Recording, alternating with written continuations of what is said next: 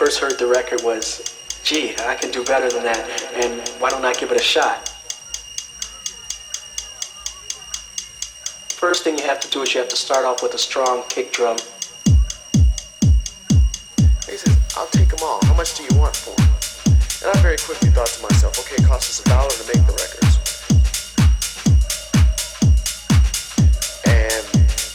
And then you have to have a bass line.